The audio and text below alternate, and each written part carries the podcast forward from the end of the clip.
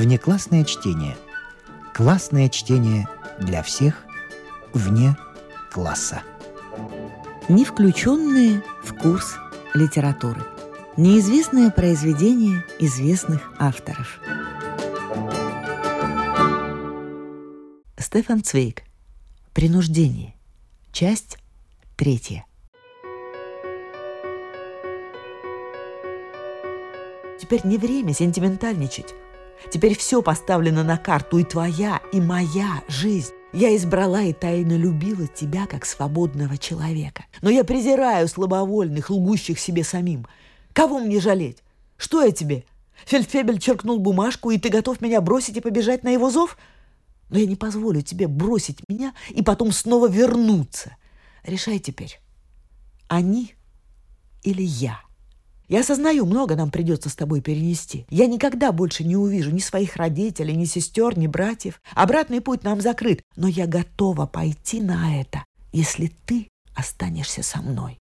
Но если ты теперь со мной порвешь, то это навсегда. Я часто горевала, что у нас нет ребенка, теперь я этому рада.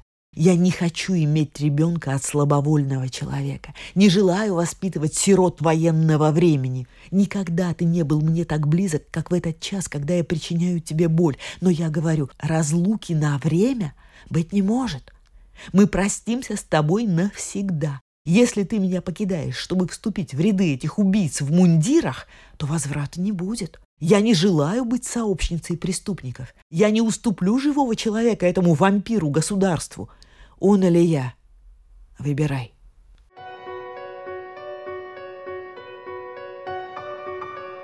Паула ушла, хлопнув дверью. Он содрогнулся от резкого толчка, потом опустился на стул и потупился беспомощно. Голова упала на сжатые в кулаки руки –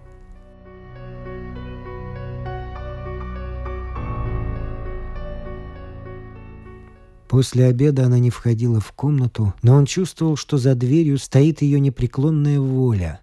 В то же время он ощущал в своей груди ту, другую волю, толкавшую его вперед, подобно стальной шестерне. Минутами он пытался дать себе во всем отчет, но мысли ускользали, и пока он сидел неподвижно, словно в раздумье, остаток его самообладания превратился в жгучее нервное возбуждение — как будто сверхъестественные силы схватили с двух концов нить его жизни, и было в нем лишь одно желание — чтобы она разорвалась, наконец. Желая рассеяться, он стал разбирать свои ящики, рвал письма, прочитывал иные, не понимая ни слова, шагал по комнате, опять садился, гонимый то беспокойством, то усталостью. И вдруг поймал себя на том, что складывает самые необходимые дорожные вещи, вытащив из-под дивана мешок. Он пристально глядел на собственные руки, которые все это проделывали вполне целесообразно, без участия его воли. Он вздрогнул, заметив стоявший на столе упакованный мешок. Ему казалось, что он чувствует его тяжесть на своих плечах. Дверь открылась. Вошла жена с керосиновой лампой в руке и поставила ее на стол. В круг дрожащего света попал приготовленный им мешок. В резком освещении встал из мрака скрытый позор его. Он пробормотал. «Э, «Это так, на всякий случай. У меня есть еще время, я...» Но неподвижный взор обволок его слова и смял их. Несколько минут она пристально смотрела на него, ожесточенно сжав губы. Неподвижно и слегка шатаясь, как перед обмороком, она впилась в него глазами. Напряженная складка вокруг губ разгладилась. Но она отвернулась, плечи ее дрогнули, и, не оглядываясь, она ушла. Через несколько минут пришла служанка и принесла ужин для него одного — Место рядом с ним оставалось пустым. И когда он полный недоумения посмотрел в ту сторону, жестоким символом расположился в ее кресле вещевой мешок.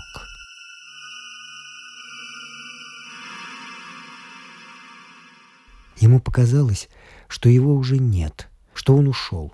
Умер. Мрачны были стены за пределами светлого круга от лампы, а на дворе в мерцании чужих огней нависла колеблемая ветром южная ночь. Все вокруг было объято тишиной.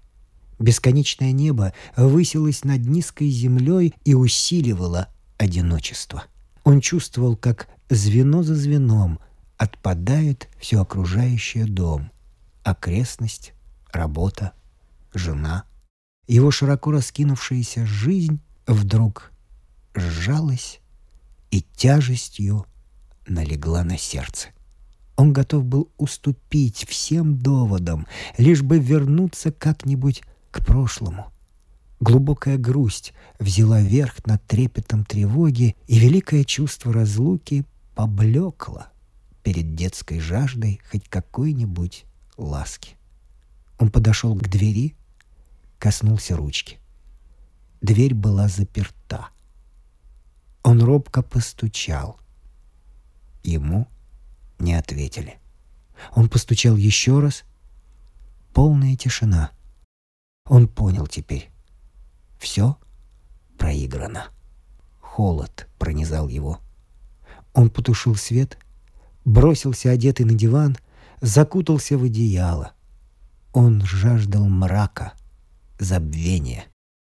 Потом еще раз прислушался. Ему послышались чьи-то шаги. Напряженно всмотрелся он в дверь.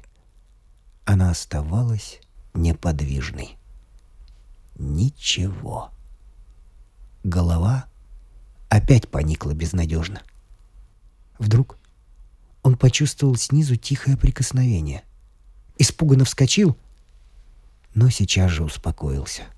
Собака, проскользнувшая вместе со служанкой и лежавшая под диваном, прижималась к нему и теплым языком лизала ему руку. Бессознательная любовь животного наполнила теплом его душу. Ведь эта любовь пришла из отмиравшего уже мира, была последним приветом его прошлой жизни. Он нагнулся и обнял собаку, как человека. Кто-то на земле еще сохранил ко мне привязанность, не презирает меня. Для нее я еще не машина, не орудие убийства, не податливое безвольное существо, а человек, сроднившийся с нею чувством привязанности. Он, не переставая, гладил ее мягкую шерсть. Собака прижималась все ближе, как будто знала, как он одинок. Оба дышали тихо, постепенно погружаясь в сон.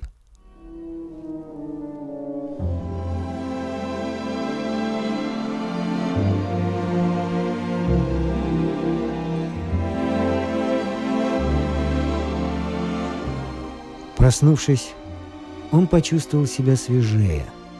За окном сияло ясное утро.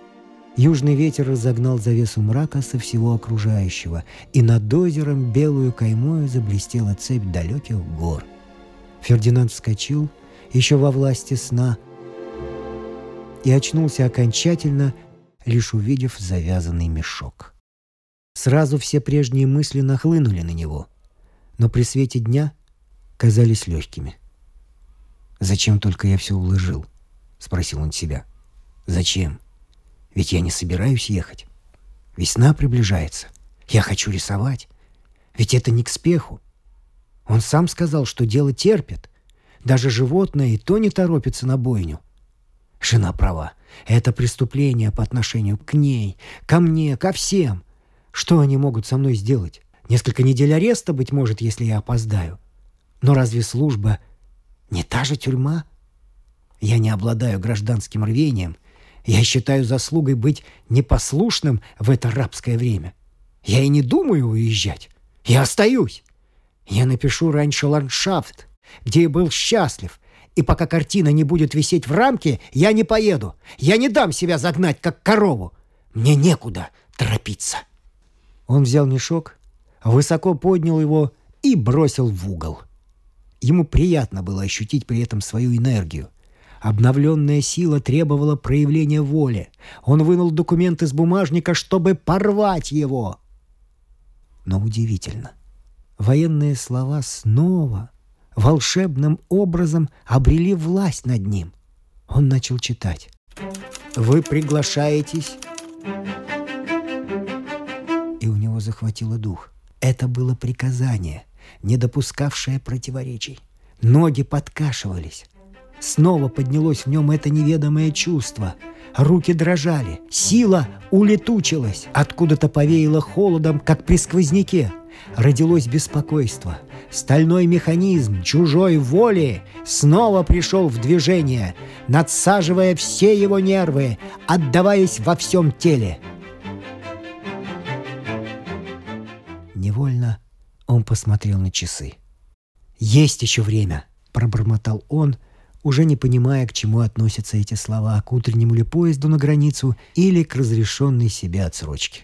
Она уже владела им. Это таинственная внутренняя тяга, подобно все уносящему отливу, овладела сильнее прежнего, грозя сломить последнее сопротивление. И вместе с тем он ощутил страх, какой-то беспомощный страх перед падением. Он знал, если его никто теперь не удержит, он погиб. Он пробрался к двери жены и жадно прислушался. Ни малейшего движения. Робко постучал. Молчание. Осторожно надавил на ручку. Дверь была открыта. Но комната пуста. Пуста и неубранная постель. Он испугался. Тихо произнес ее имя, Никто не отозвался. Он повторил, обеспокоенный. «Паула!» И потом все громче, словно человек, подвергшийся нападению. «Паула! Паула! Паула!» Никто не шевелился. Он добрался до кухни. Она была пуста. Ужас растерянности наполнил его внутренней дрожью. Он поднялся в студию, не зная зачем, проститься или дать себе удержать. Но и тут никого не было. И даже верная собака куда-то пропала. Все покинули его. Снова яростно охватило его одиночество и сломило последние силы. Он пошел обратно через пустой дом в свою комнату, схватил мешок. Он почувствовал какое-то облегчение, уступая принуждению. Ее вина. «Ее!» — подумал он. «Только ее! Зачем она ушла? Она должна была удержать меня. Это был ее долг. Она могла меня спасти от меня самого, но не захотела. Она презирает меня. Ее любовь прошла. Она хочет, чтобы я пал, и я падаю. Кровь моя падет на ее голову. Ее вина, не моя. Ее!» Еще раз, выходя из дому, он обернулся, не позовет ли кто-нибудь. Не услышит ли он ласкового слова? Не разобьет ли в нем кто кулаками эту железную машину покорности? Тишина. Никто не позвал. Никто не показался. Все покинули его, и он уже видел себя падающим в бездонную пропасть. И ему пришла мысль, а не лучше ли сделать еще десять шагов к озеру и с моста броситься туда, где вечный мир?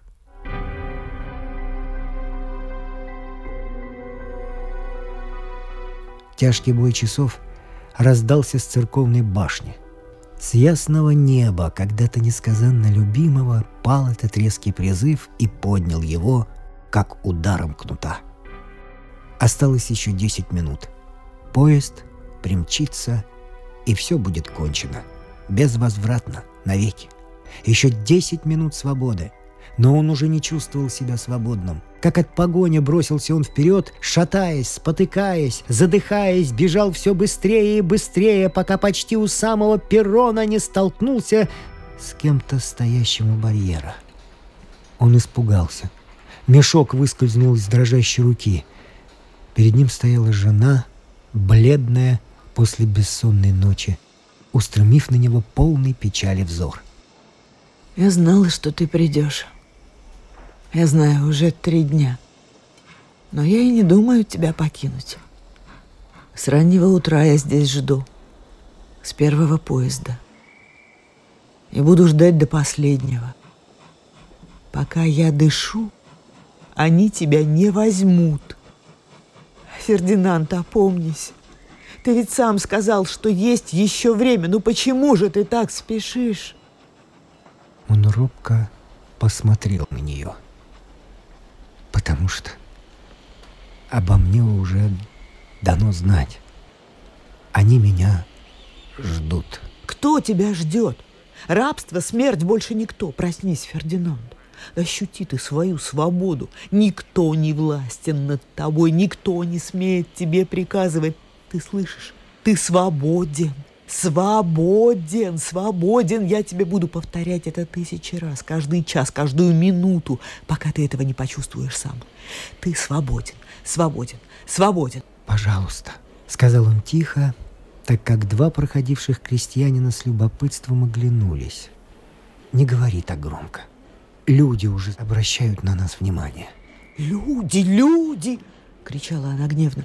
Какое мне дело до них? Чем они мне помогут, если тебя убьют или ты притащишься инвалидом? Плевать мне на них, на их сострадание, на любовь и благодарность. Я хочу тебя видеть свободным, живым человеком. Свободным хочу тебя видеть, свободным, как подобает человеку, а не пушечным мясом. Паула, он пытался успокоить обезумевшую женщину. Она оттолкнула его. «Оставь меня со своим жалким, глупым страхом. Я в свободной стране. Я могу высказывать все, что думаю. Я не раба и не отдам тебя в рабство, Фердинанд. Если ты уедешь, я брошусь под паровоз». «Паула!» Он схватил ее за руку, но ее лицо омрачилось. «Нет», — продолжала она, — «я не хочу лгать. Может быть, и у меня не хватит смелости. Миллионы женщин не осмеливались сделать то, что они обязаны были сделать, когда увозили их мужей и сыновей. Что я стану делать, когда ты уедешь? Хныкать, реветь, бегать в церковь и просить Бога, чтобы тебе досталась легкая служба? Или я, может быть, буду даже осуждать тех, кто не пошел? Все возможно в наше время. Паула!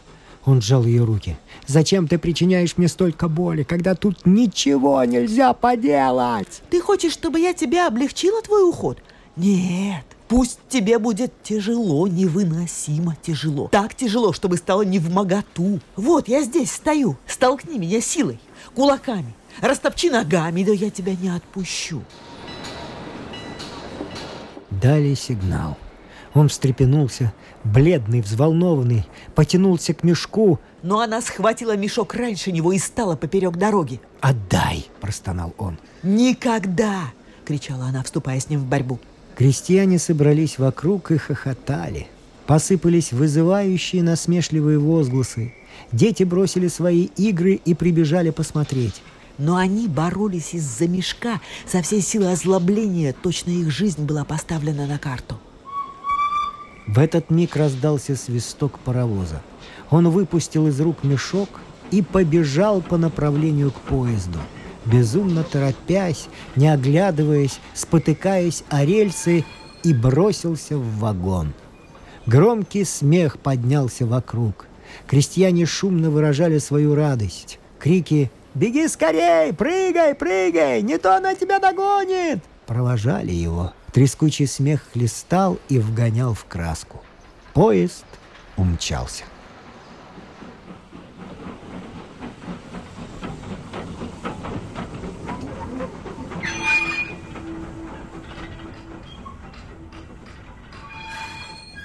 Она стояла, крепко сжимая мешок, осыпаемая насмешками, и пристально глядела вслед поезду, который, ускоряя ход, быстро исчез из виду. Ни прощания, ни привета не дождалась она из окна вагона. Слезы хлынули из ее глаз и заволокли взор. Он сидел, забившись в угол, не осмеливаясь даже бросить взгляда в окно быстро мчавшегося поезда. Там, за окном, пролетало разорванное в клочья все, что было ему дорого. Домик на холме с его картинами, стол, стул и кровать, жена, собака, счастье многих и многих дней, и ландшафт, блестящей ширью которого наслаждался его взор, был отброшен назад. А с ним его свобода и вся его жизнь. Ему казалось, что нити жизни порваны. Ничто не принадлежит ему, кроме этого белого листка, этого шуршащего в кармане листка, с которым вместе мчится он, гонимый велением злой судьбы. Смутно и сбивчиво ощущал он все происходившее. Кондуктор потребовал билет, но у него не оказалось. Точно во сне назвал он нужную станцию, машинально пересел в другой поезд. Внутренний механизм все совершал без участия. И это уже не причиняло ему никакой боли.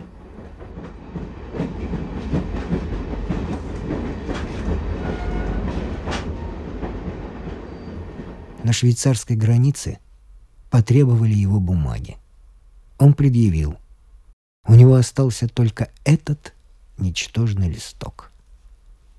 Воспоминание о чем-то потерянном тихо шевельнулось в нем, и голос из глубины, точно в сновидении, шепнул.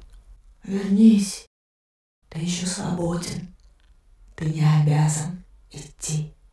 Но механизм в крови, безмолвно, но властно подчинивший себе и нервы, и тело, неумолимо толкал его вперед, повторяя «Ты должен». Он стоял на перроне станции, пограничной с его родиной. На той стороне, в бледном свете дня, явственно виднелся переброшенный через реку мост. Граница. Его усталая мысль пыталась сосредоточиться на этом слове. По сю сторону можно еще жить, дышать, свободно высказываться, проявлять волю, служить серьезному делу. А в восьмистах шагах от моста — воля у человека вырывается, как у животного внутренности. Надо слепо подчиниться чужим людям, вонзать нож в чужую грудь. И только этот маленький мост, жалкая сотня свай и два пролета. И два человека, оба в бессмысленных пестрых одеяниях, стоят с ружьями и охраняют мост.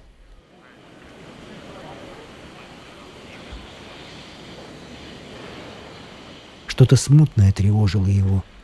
Он сознавал неясность своих мыслей, но они текли своим путем. Зачем охраняют они эту груду дерева? Им нужно, чтобы никто не удрал из той страны, где порабощают волю. Но сам ведь он стремится туда. Да, но в другом смысле. Из свободы в... Он запнулся. Его гипнотизировала одна мысль о границе. Когда он увидел ее перед собой, реальную, охраняемую двумя скучающими людьми в солдатской форме, он перестал ясно мыслить. Он пытался восстановить все. Происходит война. Но война ведь в стране по ту сторону моста. За один километр без двухсот метров начинается война. Ему пришло в голову, может быть, еще на 10 метров ближе, и так, за 1800 метров без десяти. У него явилось вдруг сумасшедшее желание выяснить, идет ли война на этих десяти метрах земли или нет. Эта смешная мысль развеселила его. Где-то должна быть разделяющая полоса. А что, если подойти к границе, одной ногой стать на мосту, а другой на земле? Как тогда? Свободен он или уже солдат? Одна нога в штатском, другая в военном. Все ребячливее становились мысли. А если стать на мосту, а потом побежать обратно, будешь считаться дезертиром? А вода на военной или на мирной территории? И есть ли на дне где-нибудь полоса национальных цветов? Ну а рыбы? Имеют они, собственно говоря, право переплывать в воюющую страну? И как вообще обстоит дело с животными? Он подумал о своей собаке. Если бы она пошла за ним, ее бы, наверное, тоже мобилизовали. Ее бы запрягли, чтобы подвозить пушки или заставили под дождем пуль отыскивать раненых. Слава богу, что она осталась дома. Слава Богу! Он испугался этой мысли и встрепенулся. С тех пор, как увидел он перед собой границу, этот мост между жизнью и смертью, он ощутил, как что-то в нем шевельнулось. Появились проблески сознания и сопротивления. На рельсах на другой стороне стоял еще поезд, который привез его сюда. Только паровоз, повернутый, смотрел громадными своими стеклянными глазами в обратную сторону, готовый вести вагоны опять в Швейцарию. Это был знак, что время еще не ушло. Он почувствовал, как с болью заговорил в нем отмерший было нерв тоски по утраченному дому, как возрождается в нем прежний человек. На той стороне моста видел он солдата — одетого в чужую форму, с тяжелым ружьем на плече, бессмысленно шагающего взад и вперед, и ощутил в нем себя. Теперь только познал он свою судьбу, и, познав, увидел свою гибель. И голос жизни заговорил в нем. Зазвенели сигналы, и их резкий звук заглушил голос еще не установившегося чувства. Он знал, что стоит ему сесть в поезд и, проехав в три минуты эти два километра, оказаться по ту сторону моста, как все будет потеряно. И он знал, что поедет. А между тем, еще бы четверть часа, и он спасен. Ноги подкашивались.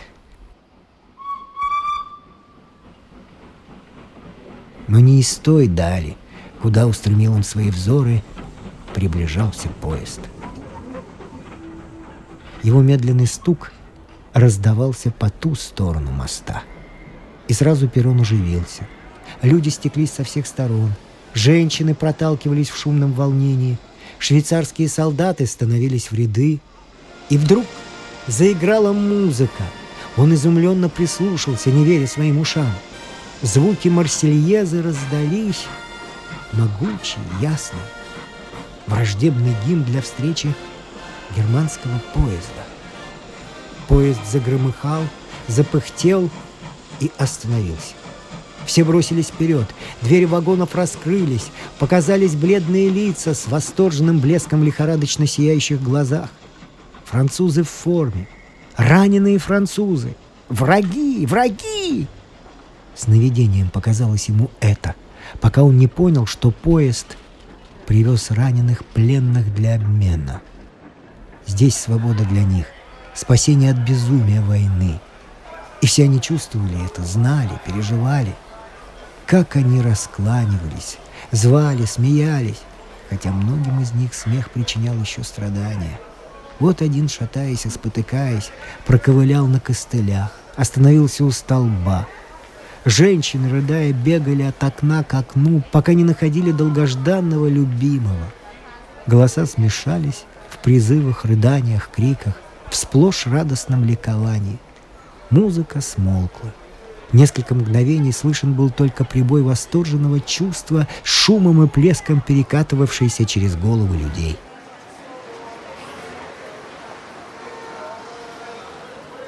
Постепенно все улеглось. Группы разошлись, блаженно объединенные тихой радостью и торопливой беседой. Несколько женщин в поисках еще блуждали по платформе. Сестры милосердия раздавали пищу и подарки. Тяжело больных выносили на носилках, бледных, завернутых в белые простыни, бережно окруженных нежными заботами. И обнажилась вся бездна горя человеческого. Люди, искалеченные, с пустыми рукавами, изнуренные и полусожженные остатки одичалого и состарившегося юношества. Но глаза их, блестевшие успокоенно, обращены были к небу. Все они чувствовали, что настал конец паломничеству. Фердинанд стоял ошеломленный неожиданным зрелищем. Сердце снова бурно забилось в груди под листком бумаги. В стороне одиноко, никем не встреченные, стояли носилки. Он подошел неверными шагами к забытому среди чужой радости. Бледностью светилось лицо раненого, обросшее запущенной бородой. Беспомощно свисала простреленная рука. Глаза были закрыты, губы бледны. Фердинанд задрожал.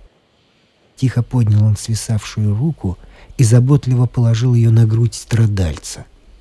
И чужой человек открыл глаза, посмотрел на него, и из необъятной дали неведомых страданий благодарная улыбка приветствовала его.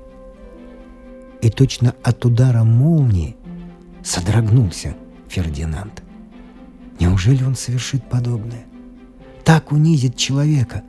Глазами ненависти взглянет на братьев своих, примет по доброй воле участие в великом преступлении – Мощно завладело им сознание истины и сломило механизм в груди. Жажда свободы восторжествовала, наполнила его блаженством, уничтожила слепую покорность. И могучий, затаенный дотоле голос прозвучал. «Никогда!» Это было выше его сил. Рыдая, упал он у носилок. Люди бросились к нему. Решили, что с ним нервный припадок. Прибежал врач, но он медленно встал, отказываясь от помощи. Его лицо выражало спокойствие.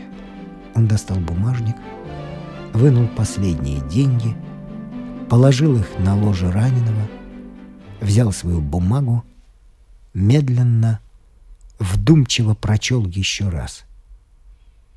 Потом порвал и рассеял клочья по перрону.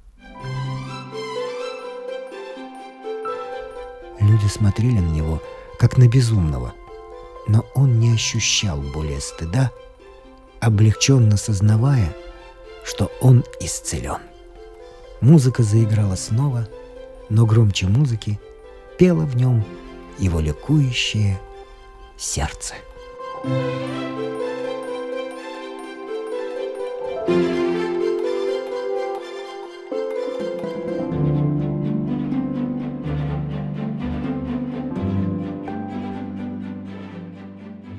Поздно вечером вернулся он к своему дому. Внутри было темно, мрачно, как в гробу. Он постучал. Послышались шаги. Жена открыла дверь. Увидев его, она замерла в испуге. Но он нежно взял ее за руку, повел в комнату. Они не говорили ни слова — Оба дрожали от счастья. Он вошел в свою комнату. Его картины были здесь. Она принесла их из мастерской, чтобы быть ближе к нему среди его творений. Безграничную любовь почувствовал он в этом и понял, как много он сохранил. Молча он пожал ее руку. Из кухни прибежала собака и, подпрыгнув, бросилась к нему. Все ждали его. Он сознавал, что никогда своим истинным существом не покидал этого дома. И все же ему казалось, что он воскрес из мертвых. Оба молчали. Она нежно взяла его за руку и подвела к окну. Прекрасный мир сиял под бесконечным небом, бесчисленными своими звездами. Страдания, которые создавало себя обезумевшее человечество, не могли нарушить покой мироздания. И, глядя ввысь, он понял, что нет для человека на земле закона, кроме созданного ею землею, что лишь закон любви связует человека. На губах своих ощутил он дыхание жены, и легкая дрожь пробежала по их телам от сладостного сознания близости. Они молчали. В бесконечную свободу возносились их сердца, сбросившие гнет законов и слов человеческих.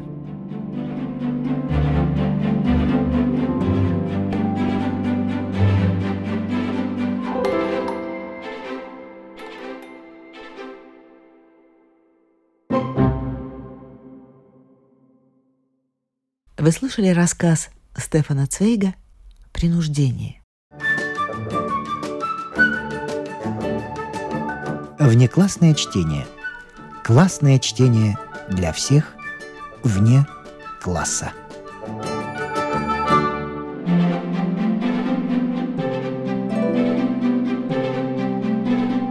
С вами прощаются актеры Наталья Щеглова и Вадим Гросман. Слушайте нас в Spotify, на платформах CastBox, Яндекс.Музыка, Apple Podcast и других. Самых маленьких слушателей мы приглашаем побывать в гостях у книжки. Подкаст Латвийского радио 4. А для тех, кого интересует наша женская роль в истории, в подкасте Латвийского радио 4 звучат истории на манжетах.